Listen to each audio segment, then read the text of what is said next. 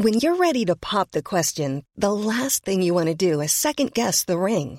At Bluenile.com, you can design a one of a kind ring with the ease and convenience of shopping online. Choose your diamond and setting. When you find the one, you'll get it delivered right to your door. Go to Bluenile.com and use promo code LISTEN to get $50 off your purchase of $500 or more. That's code LISTEN at Bluenile.com for $50 off your purchase. Bluenile.com code LISTEN.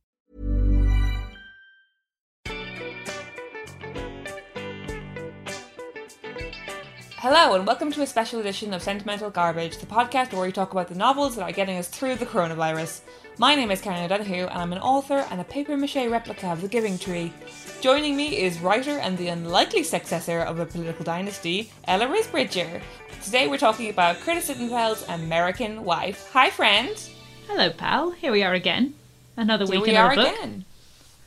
I'm absolutely loving it, and I've loved this book so bloody much. Yet another one of the catalogue of I'm reading a thing and won't stop shouting at you until you start reading it.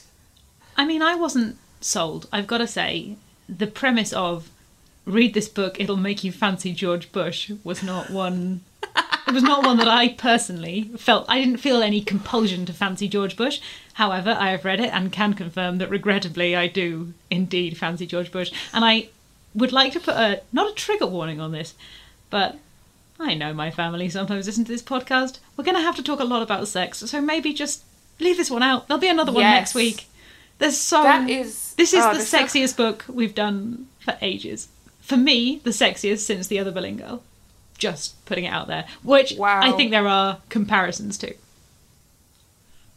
Yes, actually. And I also think this is one of the best books I've read in terms of narratively satisfying sex. In terms of like, the sex is both hot in itself, but also the kind of sex that is happening tells you, a, reflects and tells you a lot about the relationship the characters have, you know? Oh my god! So, I have when I've talked to people on the phone in the last five days, I've said you should read American Wife because it's fantastic. But one of the things I've said is it's very sexy, and the sex all matters.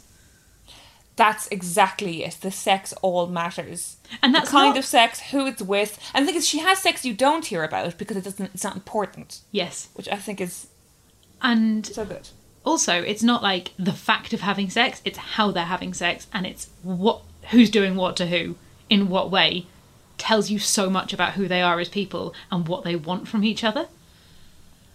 Absolutely. I think I, I like everyone knows about the Bad Sex Award, and so few people talk about good sex awards, and they deserve to happen because I know this firsthand. Writing sex scenes that are narratively satisfying and sexy to the reader is incredibly hard, and Curtis Sittenfeld does it with aplomb. Absolute aplomb. I mean, I have some feelings about the Bad Sex Awards. Namely, sex is often weird, and the Bad Sex Awards get weirdly prudish about weird sex. And I, I, hate the Bad Sex Awards, um, and I think they often nominate people who absolutely don't deserve to be nominated. Um, not that there is a deserve. Like obviously, it's funny talking about like, oh, this old man is being weird about these young women, and it's kind of funny to parody that. But I think, yeah, there it's a bit prudish. I don't care for it. But this is far off topic. Let's get into the plot summary. Go wild, go for your life. American Wife is the 2009 novel inspired by the life of Laura Bush, former First Lady and wife of George Bush Jr. Here we know her as Alice Blackwell. Beginning in the Midwest of the 1950s, we follow Alice from her quiet childhood to the car accident in her teens that killed her first crush and changed her life forever. After becoming a school librarian, she meets Charlie Blackwell at the barbecue of some mutual friends and begins a whirlwind romance that leads to a long marriage and eventually to the White House. Um, this how I would describe my I, I've seen this book in so many people's homes over the last sort of ten years or so, and I would describe it as the smart lady's holiday book.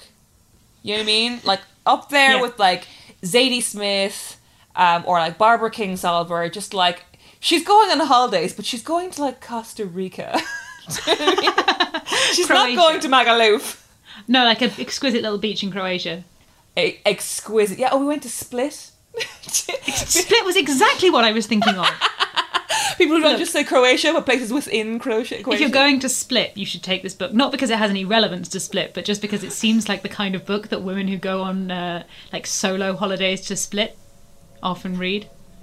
totally. It is so that genre of like it's like almost. I think uh, this is the first Curtis Sittenfeld I've ever read, but I think it, it took me a while to get into her because people are a little bit annoying about her.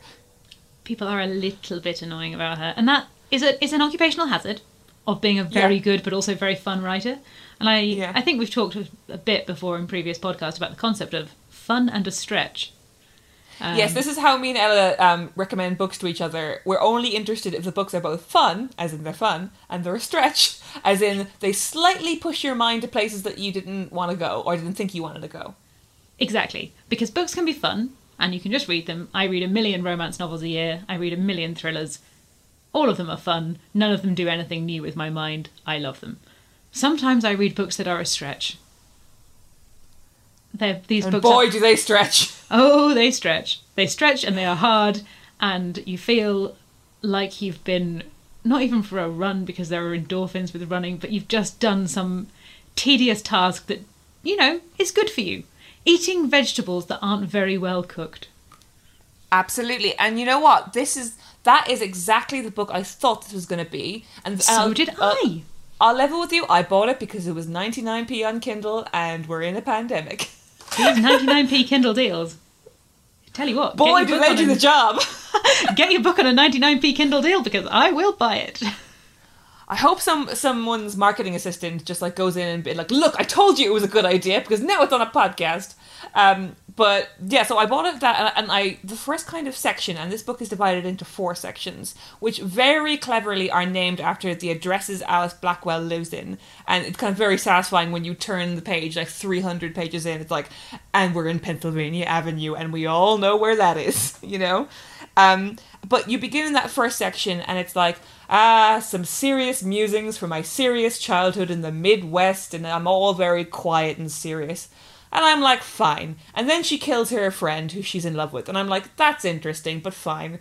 But then once Charlie Blackwell enters the scene, it becomes the most compulsive, convulsive, magnetic, have to read this, must ignore everyone I live with book. I mean, for me, it felt like two books. Section 1 and Section 4. Is it Section 1 and Section 4? Yeah, Section 1 and Section 4, one book. Section 2 and 3, another book. And I liked both of those books for different reasons, but I found Section th- 2 and 3, i.e., I meeting Charlie and being married agree. to Charlie, completely compulsive. I just find their marriage fascinating. Whereas I found section four much more meditative and much more effective. I just, I'm going to say it, I didn't like Alice very much. I didn't trust her. I felt like she was sneaky and didn't admit to any of her own. Even when she admits to her own failings, I felt like she was doing it to try and make me forgive her. Whereas Charlie, he's just so relentlessly like, fuck it, gonna do what I want. I'm very powerful Yeah. which is much It's more fun so to read about than someone beating themselves up for their own choices, but also wanting you to kind of admire their choices. I think we have, when we've talked about this briefly, possibly different views of Alice. I think you like her more than I do. You trust her more than I do. It's an interesting question. I yeah, I, what I don't trust about Alice is I think you're right. I think there is a sort of sense by the end, this woman who is in her 60s at this point and is looking back at her life and trying to explain her worst decisions, play up her best instincts, and she is it is by the end that she's selling herself to you. But I also think that is a natural instinct that people have once they're coming to sort of the winter of their lives to mm-hmm. sell themselves back into themselves, despite the mistakes, despite the character flaws, despite the ob and in Alice's case, the obvious evidence that something has gone wrong here because there is a war in Iraq and no one knows why it's happening. I mean, like it's a very human struggle, but just like it's on a It fucking felt very- jumbo screen. yeah, it felt very real to me that she would try and explain her life to me in this way, but I didn't want to forgive her, and I didn't forgive her. I could see Right. how she got where she got, but and I felt that Alice, I Alice felt extremely real to me. I felt that I was reading. You know, she's obviously not Laura Bush. She's obviously Alice Blackwell, a fictional character, etc. But I felt that it, I felt I was reading like papers that someone had hidden to be like, now exonerate me. I didn't want to exonerate her, but I did believe it completely. I did believe Yes. that she felt this was the best way of getting her story across. I find it very difficult to think of her as a fictional character, you know? and it's it's interesting because like it reads a little bit like she's in a room with a biographer, you know, or with her yeah, with a memoirist Yeah. or whatever, and that she's trying to give it and she's you kind of almost imagine it being like over a series of days in a room in the White House, her just giving her story. But she says often she often makes these annotations to herself where she's like, I would never tell anyone this and I'm never gonna tell anyone this, but blah blah blah. And it's like, but you're, and it's so interesting because it's that thing that people do, which is like, you think you're being honest with yourself, but even to yourself, it's a prepackage. Totally. I felt that's, that's exactly it. I felt that this was pre-packaged in a way that made me think, Alice, you're lying. You're lying to yourself about what you wanted. Even when she seems like she's being honest, and I can't quite put my finger on what makes her feel slippery to me. Yeah. But, but like, I think that thing about thinking of her in a room in the White House giving her biography, it's like she kind of warms up to the biographer in section two. Like by the end of section one, she's like, "Well, I've told you, I've told you that I killed Andrew, so I might as well tell you about the mind-blowing sex I had with the president." And then, yeah, it feels it like they're is- having like a sherry. yeah, and then section three, it's like, "Oh my God, here are all the things about my marriage that were difficult, and here is how we got here." And section four is much more like, "Well, goodness, um, okay, uh, let's just try and Time get to this- wrap up. Thank you Time for coming in. Thank you for coming in. Uh, glad that you're here. Please don't write anything I said on the past two days into your Yeah. book. Totally, and it's absolutely the book is stronger for it.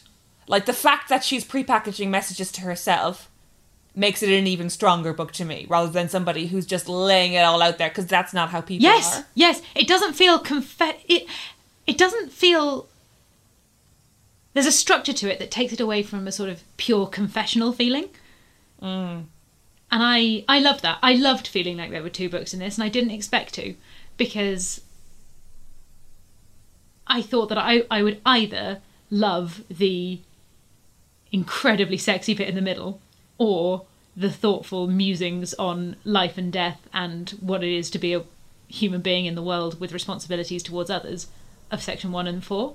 But in fact, I felt that they were they were balanced. It made the whole Yeah, it, it hung together beautifully as a piece. It's so well constructed. And I know This is the most highfalutin we've ever been on this podcast. I know, podcast. I was just very proud of us. I think it's because it is perhaps more literary than mm-hmm. other things that certainly that you and I have talked about on this podcast.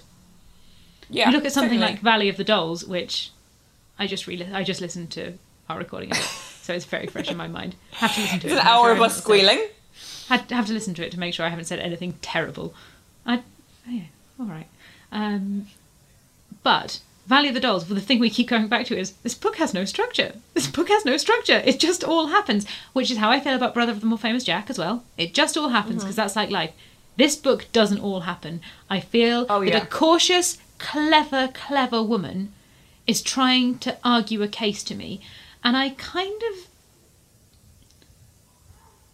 uh, I'm sorry, we're going to st- keep into highfalutin at least until we get to the part where George Bush goes down on her. But for like three pages. three pages, guys. It's it's a lot. I can't talk about it yet. Please stop listening. Please, family, just let me talk about this in peace.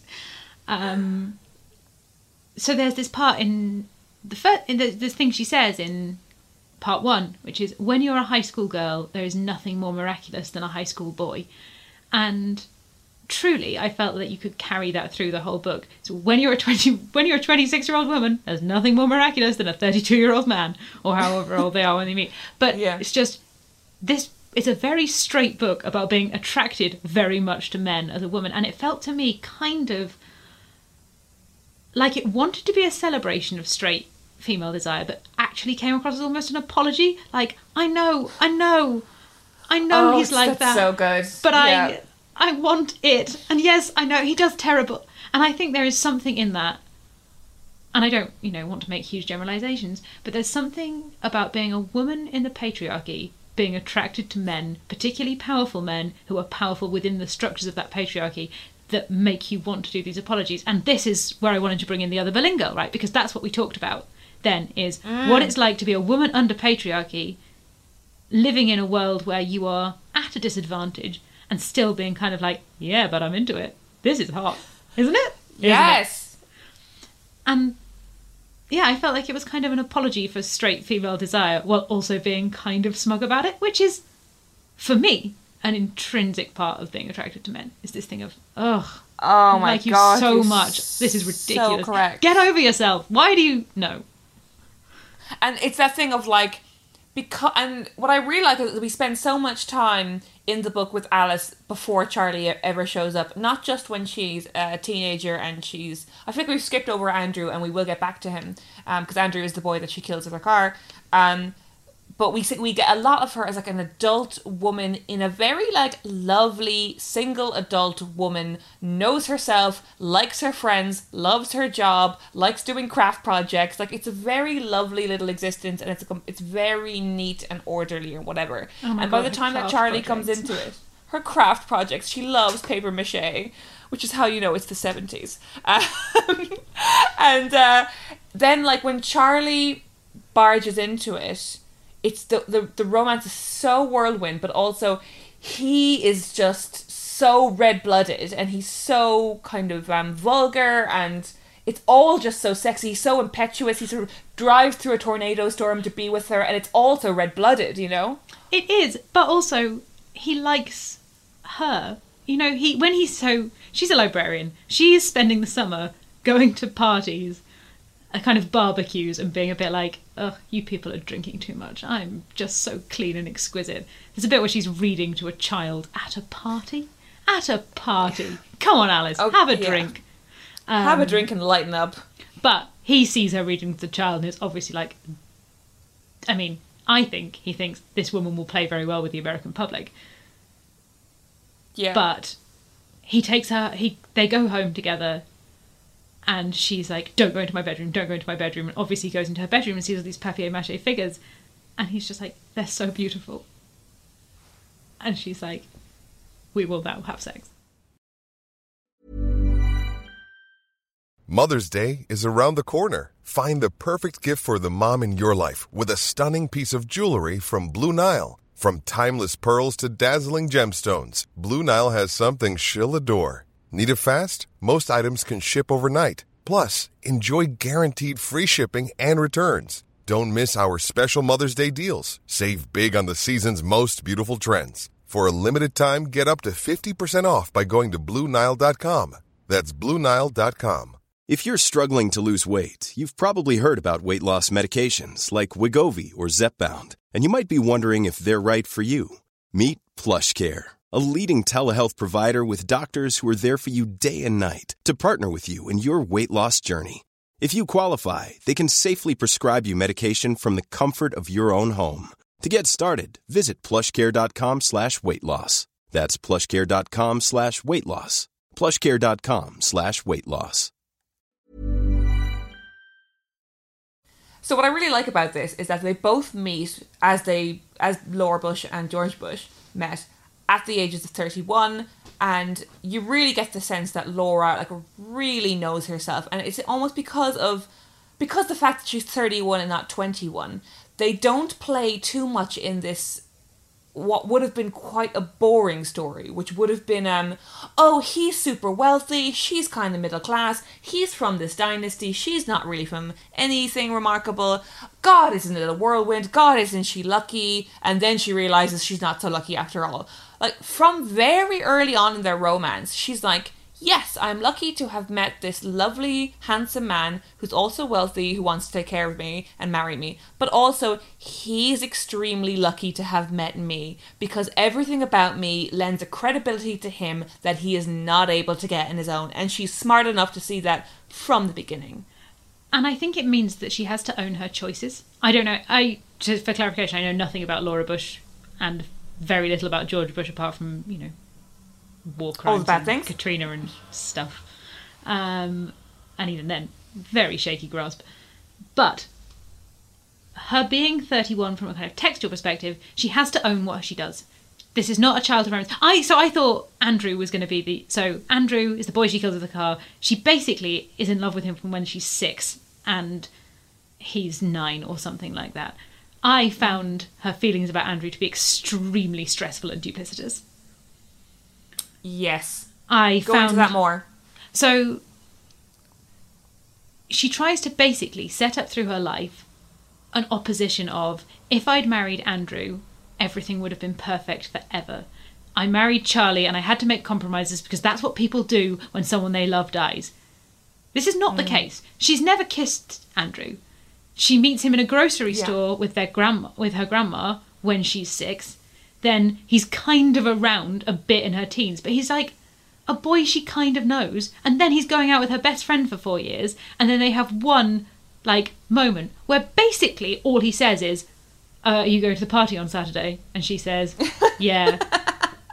and she has built this up and she wraps it around in this beautiful language of, you know, there's nothing more miraculous than a high school boy about and I knew that I was in love with him and that he was in love with me and that we would Absolutely. have a perfect time at oh, this party. it's so duplicitous. Yeah. And she comes back to this all through her life.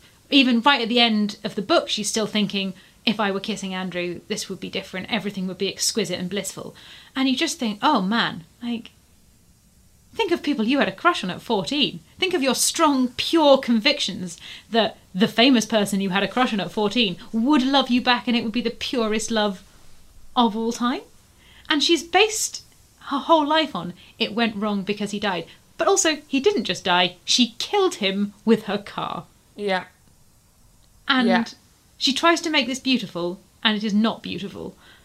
And I think the book does compensate for that by she has some extremely violent sex with his brother, Yes. which, I mean, I don't even know what to say about Pete Imhoff. It's so viscerally having sex as a teenager with someone older who's kind of got a better idea of what they're doing, but not enough to know what they're doing. Oh God, preach. it's awful. It's like, So, I will there- let you take the lead because I know nothing, but also you know very little and are trying to pretend it's everything. Oh, God, I have so much to say in this. First of all, I would just, I would love to speak to somebody who read this book and who took Alice's obsession with and conviction that she was supposed to have ended up with Andrew Imhoff, um, if she hadn't killed him, uh, as sincere and the truth, right? Because she is a, she's like completely packs this poor boy with her entire destiny and every single conversation she's ever had with him down to when they were chi- like very small children she packs with meaning in a way that i find very believable if like at the most like developmentally heightened moment of your life i.e when you're a 17 year old girl you run a stop sign and kill one of your peers like i completely believe that she has just like gone back to that well over and over again Totally. and like Totally. This is kind of what I meant about. I don't like her and I don't trust her, but I believe everything she says. I believe. Mm. I believe it. Her reality is completely being rendered to me exquisitely, right? That's it, exactly. Whether or not the facts of it are real. That's that's that's a very neat way of putting it. Yeah, that's yeah, what I meant.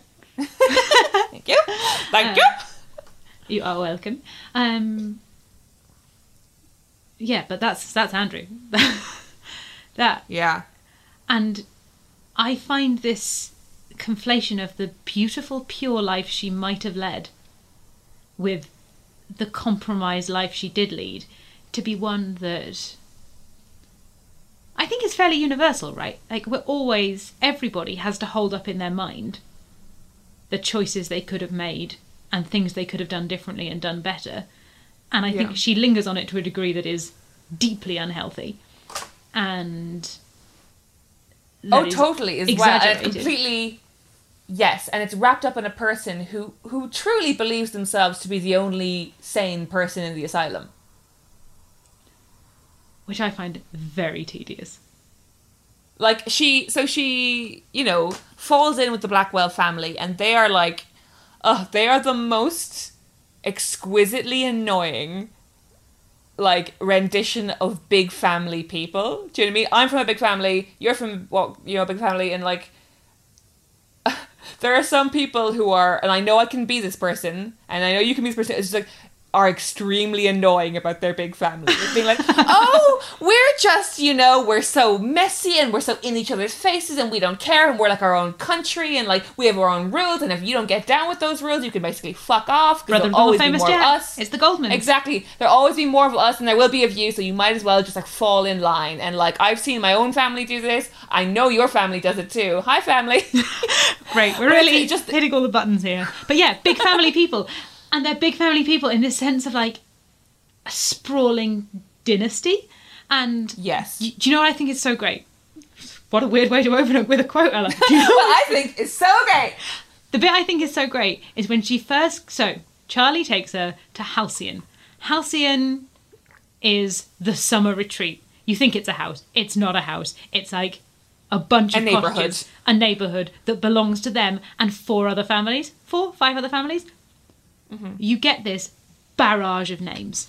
Immediately, you get this barrage of names. I kind of wanted just to read like a couple of bits from this, just so you get that flavour of uh, Sure.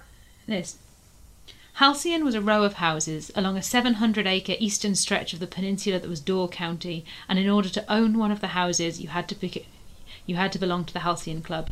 Apparently, you became a member by being born into one of five families the Needlefts, the Higginsons, the DeWolfs, the Thayers, and the Blackwells. Charlie's first kiss, he explained cheerfully, had been with Christy Needliff when he was 12 and she was 14. Sarah Thayer, the matriarch of the Thayer family, was the sister of Hugh DeWolf, the patriarch of the DeWolfs. Hugh DeWolf and Harold Blackwell, Charlie's father, had been roommates at Princeton.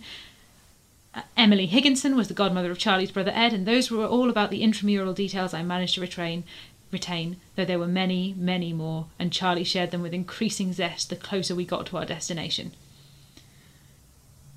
So there's Yeah. all of that to start with, and then, as soon as they get there, everybody starts having these conversations. Like, for instance, as we reached the screen door at the back of the house, Charlie asked, Who's around? Let's see. Ed and John are out fishing with Joe. Ginger has a migraine. Arthur raised his eyebrows dubiously. Dad and Madge are swimming with the boys and Lisa. JD and the baby drove to town to get bug spray. Careful, because the mosquitoes are a bitch right now. Uncle Trip is sleeping and Nan's playing tennis with Margaret. Am I leaving anyone out? Uncle Trip's here, Charlie said.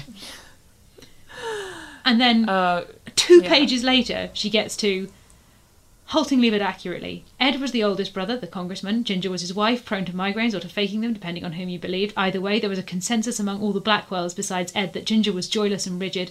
The boys were their sons, Harry aged 10, Tommy aged 8, and Jeff aged 4. Also falling under the heading of the boys was Arthur's son, Drew, aged 3. JD was Arthur's wife, and the baby was their 11 month old daughter, Winnie. John was the second oldest brother, the husband of Nan. Lisa, aged 9, was John and Nan's older daughter.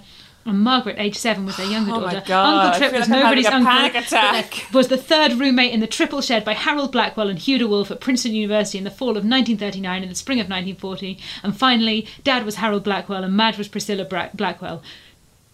And then there's another paragraph. wow. And the thing is, even as a reader, you're like, oh my god, fuck, is this about to become like a like a Jilly Cooper novel? Well, I have we to remember will have to learn all these people. Do whenever any of No. these people come up again in the text, and some of them do, and most of them don't. They come up with caveats. My brother-in-law, Arthur. My brother-in-law's son, who was now 22. His name was Henry. Here is where we met him before. Curtis Sittenfeld is very clean about this. She doesn't expect you to remember this, but she lists you all of these names, so you get that sense of, I am an only child. I'm Yeah, I'm the only child of like quiet Lutheran parents. and you people are insane. Which is how I imagine, basically, how anyone, any of my siblings brings home feels for about the first 48 hours. I've just been like, who are you people? Why are you all related and why are Yeah. you all shouting? Who does and I this think it's that thing of to? like, it's that thing of um, they're so they're so proud of themselves in that way that you get with big families, right? That like they're kind of they are like, oh, you know, you know us, we're messy all over the place. Whose baby is this or whatever? But like there is a a really obvious strike of kind of self satisfaction that goes through most of it that I think is picked up here in a way that I n- I've never seen anywhere else before and makes me feel so exhausted on her behalf. it made me feel very tired on her behalf, despite coming from the kind of family I mean, no one comes from this kind of family. No, no, you know? not this kind of family, but a kind of family with lots of moving parts. Yeah, yeah. And Um, and I, I was interested to think about this in kind of context the brother of the more famous Jack when you're one of the family. You know, Catherine in Brother of the More Famous Jack falls into the Goldman family, which is big and sprawling, has many moving parts. And although she's never exactly of it, she's at home in it fairly quickly. Yeah. Whereas, truly, I don't feel like Alice is ever at home with the Blackwells. She won't. She doesn't subsume herself in the way you have to. Yeah, but the thing is, she's she's as accepted as you're ever gonna be. Do you know what I mean? She's as accepted as Jadey is, who's been there her whole life. Jadey and I is her really love sister-in-law. Jadey. Jadey is her Yeah. sister-in-law, who is just exquisite. She's just a person who's having who's like, I've made my choices. They're great. Don't don't ruin this by getting weird. don't make this weird for me. I'm having a good day. Totally, she is completely that that rich person that makes being rich look fabulous. Do you know what I mean? And there are plenty of rich people who make it look boring. Alice makes it look very tedious. It's very Yeah, stressful. exactly. I'm stressed by the idea of being rich like Alice. Uh, being rich like Jadey seems fantastic. And like, it's not that she has a perfect life. Her husband is quite rude to her when she gains weight because she's a trophy wife. She's Mm-hmm. so young. She's younger than Alice, and she's got two kids yes, already. and she she's on a third kid or second. Yeah, second, yeah, yeah. she's on her sec- She's just had a second, and she's 27, Mm. which feels very young to me. But then it would.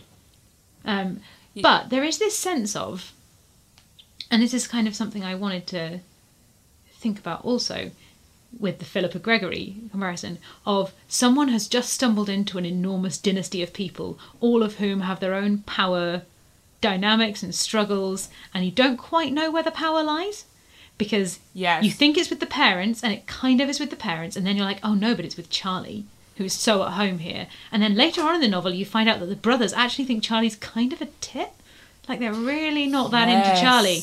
And it puts this whole new spin on this on this weird, weird weekend in their holiday house, which is shabby and ugly in the way that only very rich people's things can be shabby and ugly. Oh, it's so it's so well drawn and like I think this is a real passion of Curtis Sittenfeld because her first book, Eligible, was very much about like the prep school. Or no, no, prep was her first book, and that was very much about the prep school system. So her observations on rich people are sharp as a fucking flint.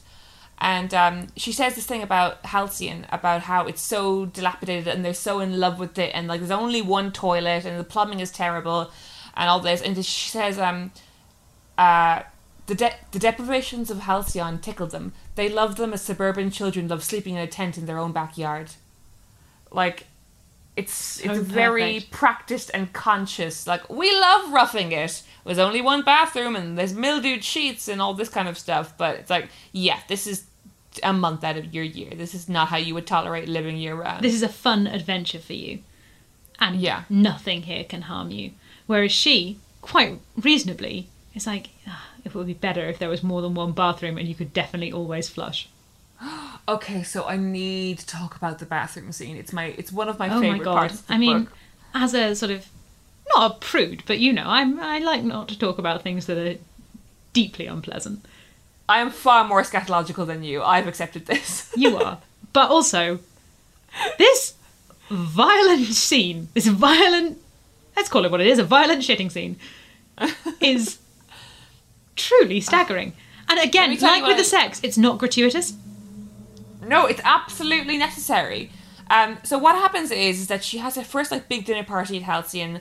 Um, she gets absolutely plastered for the first time in her life because it's one of those constantly topped up wine glass situations. I felt very Um, bad for her that she had to feel bad about that. I felt that it was clear that her wine glass was being constantly topped up and that it would be very difficult to stay sober in that situation. I just want Totally, that on and- record. Oh, completely. And and to be fair, I don't think anyone, nobody wants to make her feel bad about it. Everyone's kind of quietly amused, and they're glad that she's good fun and that she's having a laugh and she's drinking or whatever. She's just such a prude that she's like, I can't believe I was drunk in front of my boyfriend's family for the first time I've met them. Yeah. And um, so and and they have all these mad sleeping arrangements. There's all these cottages scattered all over Halcyon, and she's staying in this cottage by herself.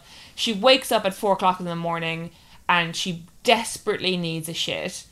because of all this rich food and all this rich drink and whatever, and she has to like walk like climb across the lawn in like a jumper with no like bare legs the dew of the early morning kind of break into the house go for like fucking explosive hungover diarrhea we've all been there there's no there's no point denying it and like it's so and she has to like the, the door doesn't close properly and she has to stack books against the door and she's that flush, like, moment where she decides, times. where she's like, perhaps the books are here for that purpose. yes It's so- because who else because who would read in that house It's so specifically weird. The thing of like, the door doesn't close. There's this stack of books. Surely no one's reading these books. Have they set up their whole lives so that you have to put books in front of the door so that you can yeah it's so grim and also delicate. I don't. It's a very odd thing to say about a violent a scene about violent diarrhea. But much like the sex scenes, you don't get the sense ever that these things are being told to you for no reason. Everything is moving the plot along. All her feelings while she's in this, I can just feel it. You know, the tiles are so cracked and the toilet seat is cracked, and it's all so like. The- that green, it, like, I don't know if it's even described as this, but it's that greenish colour, right? Like it's all a bit Oh, the the detail that absolutely did me in on this was uh, um this is beautiful moment where she's washing her hands out and she's had to do the thing where like it's stuck to the bowl. She's had to get tissue. She's had to like clean the bowl with the tissue because there's no scrubber or whatever in there. It's really fucking horrible and she hates it and she thinks she's woken up the whole house and she goes to the sink to wash her hands. She picks up the little piece of soap that's so worn away. She describes it as having the thickness of a guitar pick. And then she starts rubbing her hands with it and it snaps in half and she just says out loud to herself, I hate it here. that soap. I can feel it. You know, it's like ridgy and dry. Oh, it's so bad. The worst soap in the ridgy world. and dry, and there's just just let her wash her hands. Like you've got so much money, Blackwell's. Yeah, and you just you and it's a, it's this power thing of like forcing people to go through discomfort because it doesn't make you uncomfortable. You know what I mean?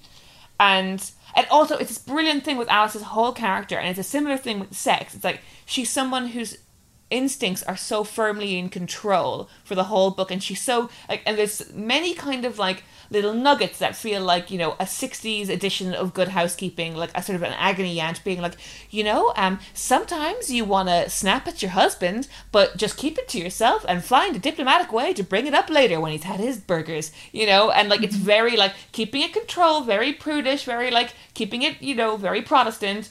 And the fact that she has to surrender to this physical thing of like shitting herself senseless at her boyfriend's parents' house is like a really like the fact that she has to surrender to this very base thing when she has to be around very base people and her whole life has been very prim up to this is such brilliant not just character development but character destruction you know Yes, and I think that's also the part of the thing about the sex, isn't it? Is she has to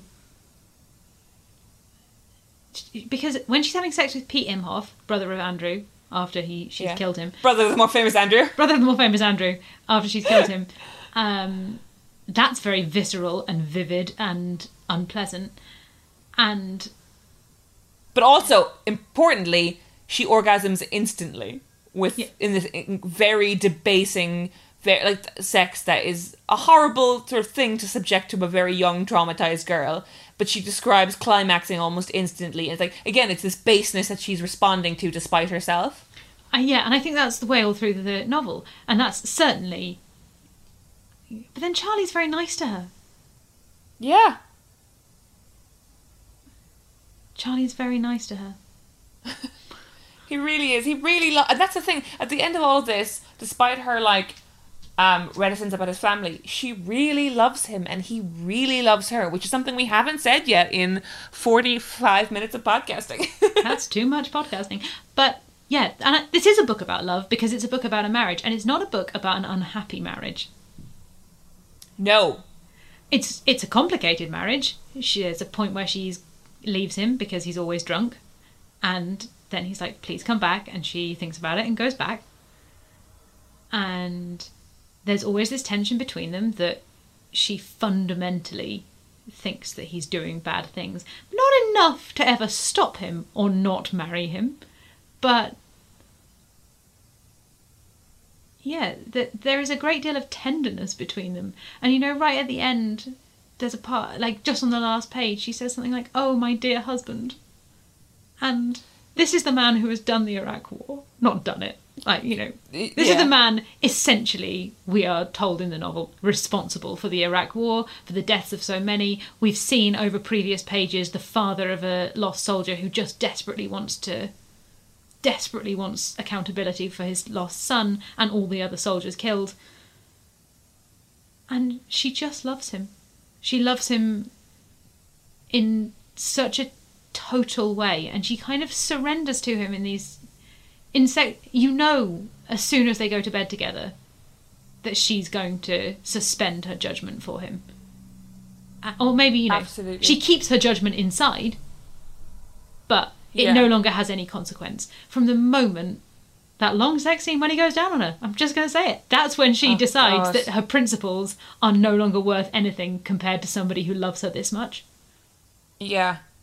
And it's also like, do you know what? The sex is good and he makes her laugh, you know? The sex is good and he makes her laugh, and she. Everyone else in her She life. She deserves that, you know? She kind of does, but everyone else in her life is so prim. Her boyfriend before Charlie is I forget his Oh, name. the worst. What's his name? I can't even remember his name. It's just a- Look at the. he's just Charlie calls him parsley sage. Parsley Sage, Because he's just this, like, annoying hippie. annoying hippie who likes to sing Simon and Garfunkel, and they have bad sex, and eventually they break up because he's like, yeah, I just I don't believe in marriage or ch- kids, and then obviously she meets him like ten years later, and he's like, this is my son Kyle, my wife's over there, and she's like, oh, oh, and she tries to say to Charlie like, you will not believe who I just met, and he's like, ah, oh, Parsley Sage, ah, what a nerd. I mean, they're so. They have a real, uh, genuine ease with each other, and it's completely outside of jealousy or resentment. They're just really like. Really pleased for, and he's like, he, yeah, he's very into the fact that she's had a lot of sex, not a lot of sex, but she's had some sex, you know, uh, before meeting him. He doesn't expect her to be a vir- It's not a book of sort of a shy princess comes to. That's what differentiates this from the Philippa Gregory, right? Is that it's not like, ah, my king, I come to you. It's like, I have seen some things. I've had a life. You've had a life. She comes into this marriage with her eyes open. Yeah, absolutely. And I think that's crucial in a, in why I don't like her and why I think that her account feels fabricated to me. Because she comes into this marriage having killed someone Accidentally. Accidentally. Like, I, I, I don't blame her for that death, do you? yeah, I mean, I blame her in the sense that she was responsible, but I don't think it was a nefarious act. Oh no, I, I don't think she did it on purpose, but No. she's very. She talks a lot about this kind of in this w- very wistful way about the life she could have had. Yeah. Um, and there's I don't I don't know I don't really want to skip ahead too much because I know we've got to go through the whole of section three and section four to go. And but we, we don't have a ton of time because we're already. but Yeah. there's this passage just before the end where she says something like she looks at Charlie, who she's been married to at this point for 30 years. She is the wife of the president. She has just, through a series of very complicated things. Oh, we haven't even talked about her abortion. We should talk about that. Um, uh, she has compromised herself. She has compromised Charlie as well. She has compromised his government, the thing that matters to him most. She has compromised their marriage, and she has compromised for all those things as well. And she looks at her husband. This is just after the "my dear husband" thing, and she says something like, "I knew I had never had the dewy certainty I felt for Andrew, the lightness of our lives then." And it's like, man, you were seventeen. Yeah. You were 17. me. Of course, you've never had the dewy certainty you felt at 17. No one does because you get older and you're like, hey, well, the dewy certainty I felt at 17 turned into me having, I don't know, the top of my head, horrible sex, horrible sex in someone else's bathroom. And uh, then you never called me and then you were mean to me at school. Not that that ever Yeah. happened. but you know what I mean. The dewy certainty do. The dewy certainty you feel when you were 17 inevitably And yeah, I think, nobody, regardless of whether or not they've killed someone with their car, like Or nobody married- gets to feel that again or forever. No, even people who marry their first loves have to, at some point, be like, Yeah. okay, well, this is now a real life and not just the dewy certainty of 17. The light. Ah, the dewy certainty. and I think that. I think perhaps this is part of why this book feels like a book I want everyone to read, is because everyone knows that tension between my life as it is now and the lightness of my life when I was a teenager and when I was a child and before I knew what things could be, how things Yeah. could go wrong, What- and the compromises being yeah. an adult. Being an adult's all compromise all the time. The thing is, watch because the thing is, she doesn't actually know Andrew well enough to miss him or miss any specific quality about him. What Alice Blackwell actually misses is ideological certainty.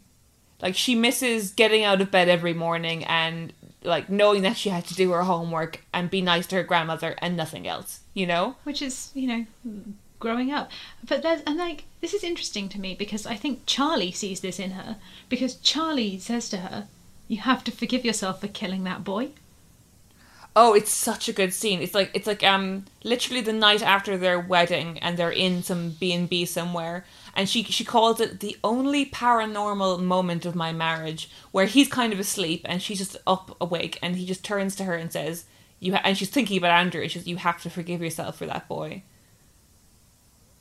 And it's it's a really tender like heartbreaking moment. It's that moment of like and I think of that thing of like how how very often like partners of people know that they're sick before they do. It's that thing when you've when you've come to know someone so well and they haven't even noticed that you know them that well that you can connect to that very very inner and hidden part of themselves without even considering it, you Yeah. know? yeah it's a marriage and that's the point Yeah. and that was the point where it it's interesting i think that's the first time she uses the word my marriage that is the point where you know that this is a marriage and they are in it in it for the long haul that because charlie's never going to get divorced because the president can't someone people who want to be presidents And also, she thought about that and she decided against it. Yeah. Also, okay, we have to talk about the separation, and also we have to talk about her relationship with Madge from the beginning to the separation, because Madge sort of like drops out after that. Um, like from the beginning, I I know you at the moment are are um watching Sex in the City.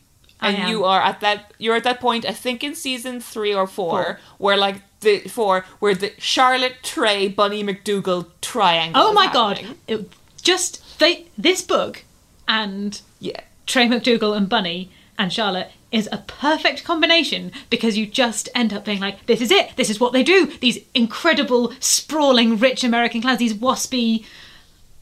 Uh, it's it's This so waspy perfect. Kennedy adjacent- Madge is Bunny MacDougal. Madge is Bunny MacDougal. I mean, I, it's just perfect. It was a perfect pairing, and I texted you in all cap, caps for some time because It's like a great wine cheese pairing. It truly was because I, you know, put down my book, watched a bit of Sex and the City, and just deeply, deeply absorbed in the ways rich people can be careless with each other, the ways rich people can have their traditions that push out outsiders and are meant to put pressure on outsiders, the way you will Yeah. fit into the mold or you will sort of drown. Like there's a uh, it's a combination of sort of like ruggedness and primness that's very unique to posh rich people. Um, where it's like one minute they could be like, "Oh, for God's sake, just you know, scrub yourself down with lye soap and you're fine," and they hose you down outside next to the horses. And then there's the other bit of like, "Oh, very delicate, lovely luncheon," and you don't know what you're gonna get ever unless you totally understand their world. it's a series of rhythms that I mean to me it's very alien, I assume to you as well. But I'm kind of You, obsessed you assume to me as if we have, if we don't know each other. I, like, I don't know. You may have had a secret. What if you'd had a fling with a secret rich person and I don't know, That's true. Somehow neglected to mention, but yes, go on. somewhere in your youth or wicked childhood? No one knows. um, there's this interesting balance between like crudeness and delicacy, and it really brought to mind for me The Great Gatsby. I kept thinking about The Great Gatsby reading this book. Mm, yeah. Which has that same it's this waspy waspy rich people waspy rich Yeah. people who seem very careless but aren't actually. They do things with care and when when they do careless things it's because they don't matter in their scheme in their grand scheme of things. It's almost it's like a very alien way of looking at the world Yes. it's like trying to understand as Nick kind of does in The Great Gatsby and Alice does here. They seem like they're people trying to understand like an alien set of social codes. Totally. Because, for instance, the way Alice meets Charlie's brother, the first member of the family she met, is that he walks deliberately into the path of their car and Charlie speeds up and it's a game of chicken. I mean, Charlie's Yeah. driving through the book is terrifying, given that Alice has killed someone with her car.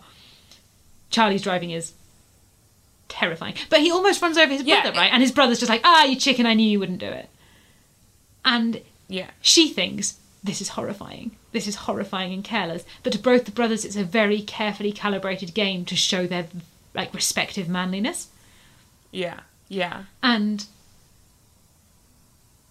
in the same way that But th- Nick- then you can you pair that off with this kind of this, and people are like making up these like really crude limericks about Alice and like trying to tease her and trying to tease each other and Yep. competing with each other. And it's all very brash. But then you'll get these little moments being like, okay, but no, you can't tell anyone that we're engaged before we tell Madge because there's a kind of a hierarchy here that we must obey. Yes, and that's what I mean about it seems lawless from the outside, but from the inside it's all very carefully done. There's a line, but you as an outsider never know what the line is. Totally. And it's why I- I- it's why in like the Great Gatsby, like Nick is never going to be successful. He's never going to be the rich person he longs to be because everyone knows he's a fraud, and like everyone No, knows totally. he's just not. He just doesn't know what the line is, and it's these codes. and also in the. Great Gatsby, where it's like Gatsby himself thinks that if he amasses enough money, he can get into the society. But actually, it was never about the money. It was about knowing this extremely complicated, very long list of manners. And I think when that's most evident, to jump into section three, is when Miss Ruby is the family's Yes. maid housekeeper. She is a black woman in a sea of white people. They treat her. Charlie, for instance, was like, "Oh, Miss Ruby, there you are! Like, oh, I love you, like your family." And she's like, It's very the kind of Yes. mammy stereotype. Yeah. yeah. And she's just like, yeah, yeah, yeah, we're family. And she, he's just like, yeah, Yeah, yeah, like you they- love they- me, you love me. And like, she's like, yes, yes, Charlie. Um, is there anything else you need? And he's like, yeah, just get a drink. Just bring me this. And you're like, okay. They, this relationship persists. Like Miss Ruby is maybe the only black person in the novel. No, I mean, her, her, her family, family her whole family, involved. Yeah. her- her- but Miss Ruby and her family. And, And um, Alice also has a couple of friends from her primary school that are black also. But it's a very which is very, waspy- like- it's a very waspy novel. It's very white. Yeah, because it's about. But it's also how Alice per, per, like positions herself as being like, and she never quite says it, but it's very like, I'm friends with black people. Do you know what I mean? It's a little bit like I'm I'm different to the Blackwells because I have friends. you know what I mean? Yeah, completely. I see things for what they are. But then, Charlie is late home one night, so Alice asks Miss Ruby if she wants to come to the theatre with her. And it is an excruciating scene because Miss Ruby says yes. And Alice is kind of not expecting her to say yes. And Alice basically spends the whole time at the theatre watching Miss Ruby watch the play. And you, she doesn't say, How good am I for giving this cultural enrichment? But that's kind of Yeah. the vibe is very much. And then everybody's mad at her. Miss Ruby's like, Great, I'm going to go home now. And Madge, whose maid she is, is like, You must not, do not invite my staff out with you socially. You have crossed a line. And Alice is kind of like, I didn't know I was crossing a line. She knew that she was causing trouble. And like, they're so racist. Madge is so racist, but Charlie is the most racist. There's this bit later on where uh, Alice says it pleased Charlie to pretend that his mother was the biggest racist in the family. Yes. Whereas, Yes. like, there's a Charlie's always on about black welfare mothers. Yeah, yeah. Oh, it's absolute, and it's like it's. I think it's very much tracks with. That's where it feels like. But it was both helpful in a literary sense, but also Curtis Sittenfeld addressing George Bush is a racist president who did racist things. Like it's not like it's not something that's up for debate. Like the writings on the wall. And It felt like her colliding. Here's Charlie Blackwell, who we all like, and he makes funny jokes, and he loves our heroine, and he goes down on her for three pages. And also, here's the racist president you remember from the news, colliding Totally. together really elegantly. Totally, totally.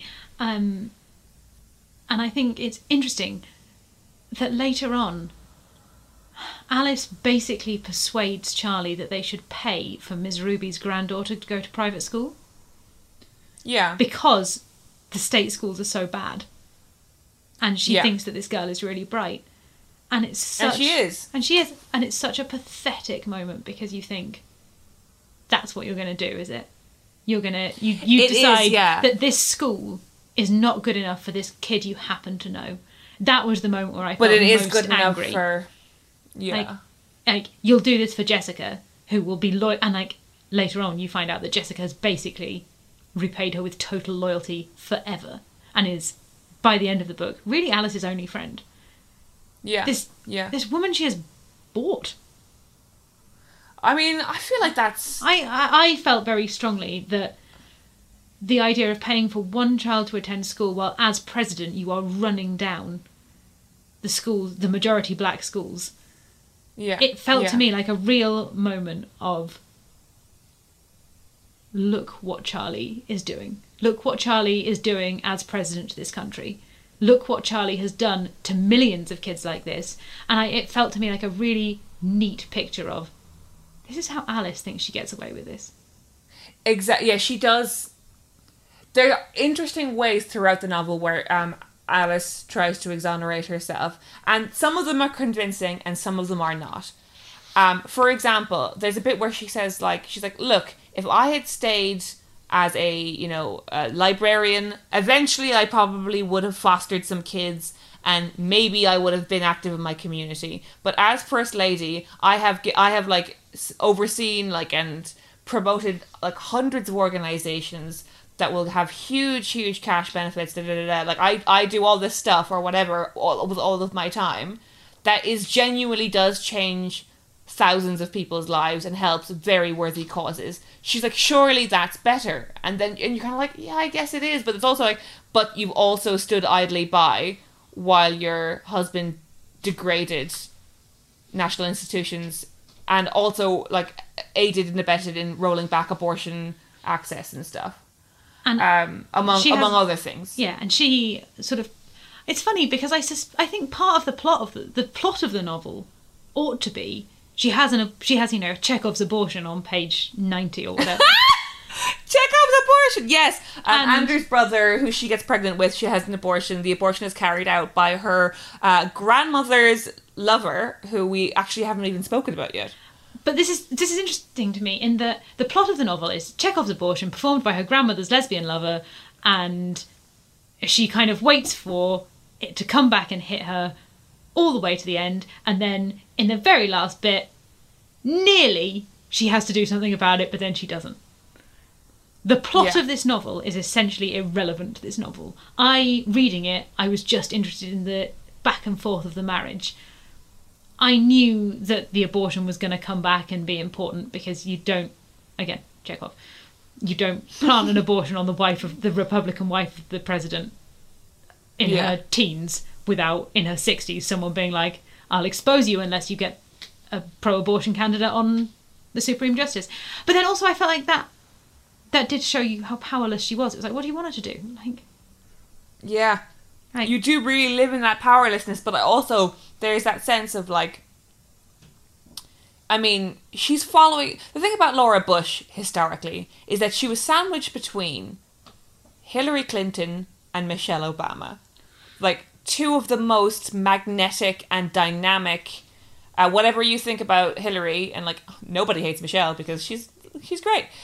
um, but like two extremely dynamic first ladies who really made strides forward in that role. In terms of if you think of like um, like the whole thing with Hillary Clinton uh, like moving her office into the West Wing, the whole thing with like Michelle Obama being this like entity by herself now, long after the presidency. Like, there is space within the role of First Lady to push and pull at that dynamic and that role. Like, the role that Alice Blackwell wrote for herself, she began writing in 1977 when Charlie Blackwell went down on her. Do you know what I mean? Like there, she could have created a role for herself where she like did more, but instead she spends her entire life kind of meekly agreeing with her husband, writing small donation checks to worthy causes, and the small like, donations that mum. then come out in the presidential campaign to be like, see, he's nice, really, and like, He's always been supporting literacy charities and such.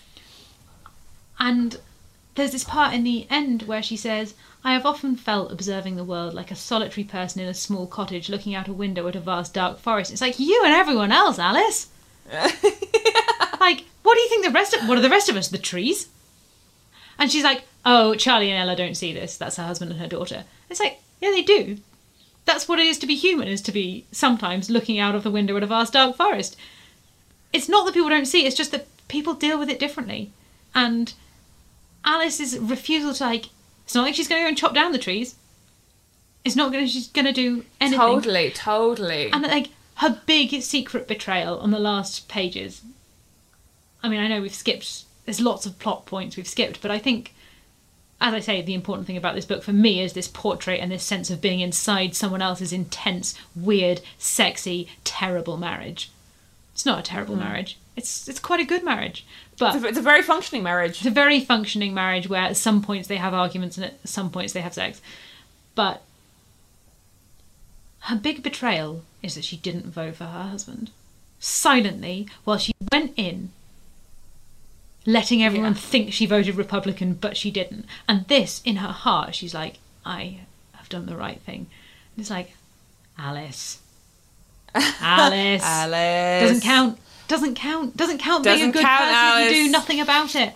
And then Yeah. there's this she says she's like oh maybe i'll tell him maybe like i can't predict the future maybe i'll have to tell him at some point. and it's this tantalizing thing of like maybe i'll tell my secrets but you know she's not going to and it she says for now i will say nothing and it really like it made me think about this Yeah, it's like if you're if you're in your sixties and you're already saying for now I will say nothing. It's like when are you gonna say it, Alice? Is it never? Like there's this Hera Lindsay Bird line. If you listen to mine and Caroline's poetry episode of this, as you should, you will um, know Hera Lindsay Bird is a poet who I really love, and she has this line of to wake each morning and say nothing as if nothing were honesty's default. Oh, that's really great. It's great, and so much of this book to me is about whether you can be honest and is anyone honest. And I think maybe the only honest character is Dina, who is her best friend from childhood, Andrew Imhof's girlfriend, who yeah.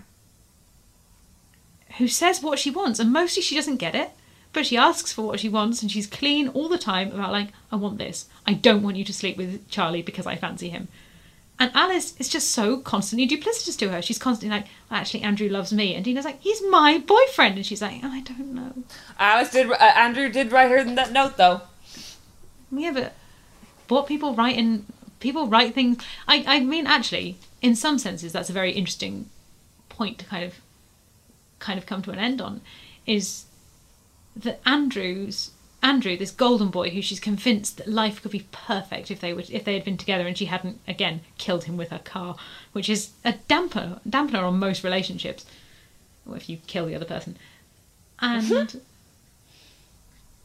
he sh- Dina writes this note to Andrew. They're all 14. No, they're younger, 13, 12, 13. And the note says something like, Who do you think is the prettiest girl in the class? And Andrew writes back, Somebody, somebody, somebody, or Alice. And Alice carries this with her as if it's the most important thing, this written down thing. Even though The most romantic thing that's ever happened to her. That she's someone's second choice. She's someone's- the on second like a note passed in school. second prettiest Yeah. girl in eighth grade from a boy who that afternoon starts going out with her best friend. And that's Alice all over, I think. This sense that the written word, you said it, you said it and you wrote it down, matters more Kate than. Nash quote. I know. You said it and you wrote it down. Da-da-da-da-da. um, a Kate Nash quote for you on this day. But she believes that. Andrew wrote it down that she was the second prettiest girl in eighth grade. And she's going to write this down, and that's going to be the truth, and she's going to get there. And somehow this confession is going to absolve her of her total impotence. She is totally And- unable and do you know to do what? anything. Which what just occurred to me as well is that we know from this extended separate. Well, she she walks out on Charlie because he's drinking too much and he's being mean to her. She leaves him and stays with her parents with her, their daughter for like a month, um, and refuses to come back until he's fixed his ways. And she, she comes back eventually, and after like many people yelling at her, and he fixes his ways and actually becomes a born again Christian in the process. But we don't even have time to get into that now. Um, and so it's like Alice is not impotent. She just she has a line, and when it gets crossed, she like she acts, and she's fully capable of That's controlling that man when she wants him to. And but does. apparently, yeah, she does. It's not. It's not enough for the the good of the country. apparently. No, it's not. and, and like for all of her like she spends the last sort of 50 pages moralizing over the things she's done and hasn't done and it's like ultimately as long as this man as, as long as the sex is good and he makes you laugh you're not going to do a damn thing Yeah, she only draws a line when the sex stops being good and he stops making her laugh. yeah good dick is a prison my friend What a sentence. What a sentence. and on that bombshell, Caroline. Wow this has been an intense hour but i have loved every moment of it it's an intense book and i hope everyone Please read this Reads book. it. I mean, buy it while it's what people 99p, but also you should buy it if it's more. Th- I would buy it again if it was up to 4.99 on Kindle. yeah and i would pay full price for it in paperback I may do that. You know, I kind of want to own it. Yeah. Same, same. I'm gonna go um, as soon as the bookshops are open again. I'm gonna go out and buy it. That's a nice goal to have. Let's go and buy this That's sexy, nice- sexy book about George Bush. I'll see you there. All right. Thank you so much again for doing this. See you next Uh, I love you and goodbye. I love you and goodbye.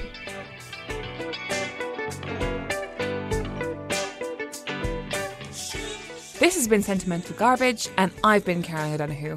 You can follow me on Twitter at Czaroline, that's C Z A R O L I N E, or email me about the podcast at czarolineo'donoghue at gmail.com. This has been a Justice for Dumb Women podcast. Thanks to Harry Harris for the jingle, Gavin Day for the logo, and ACAST for the recording space.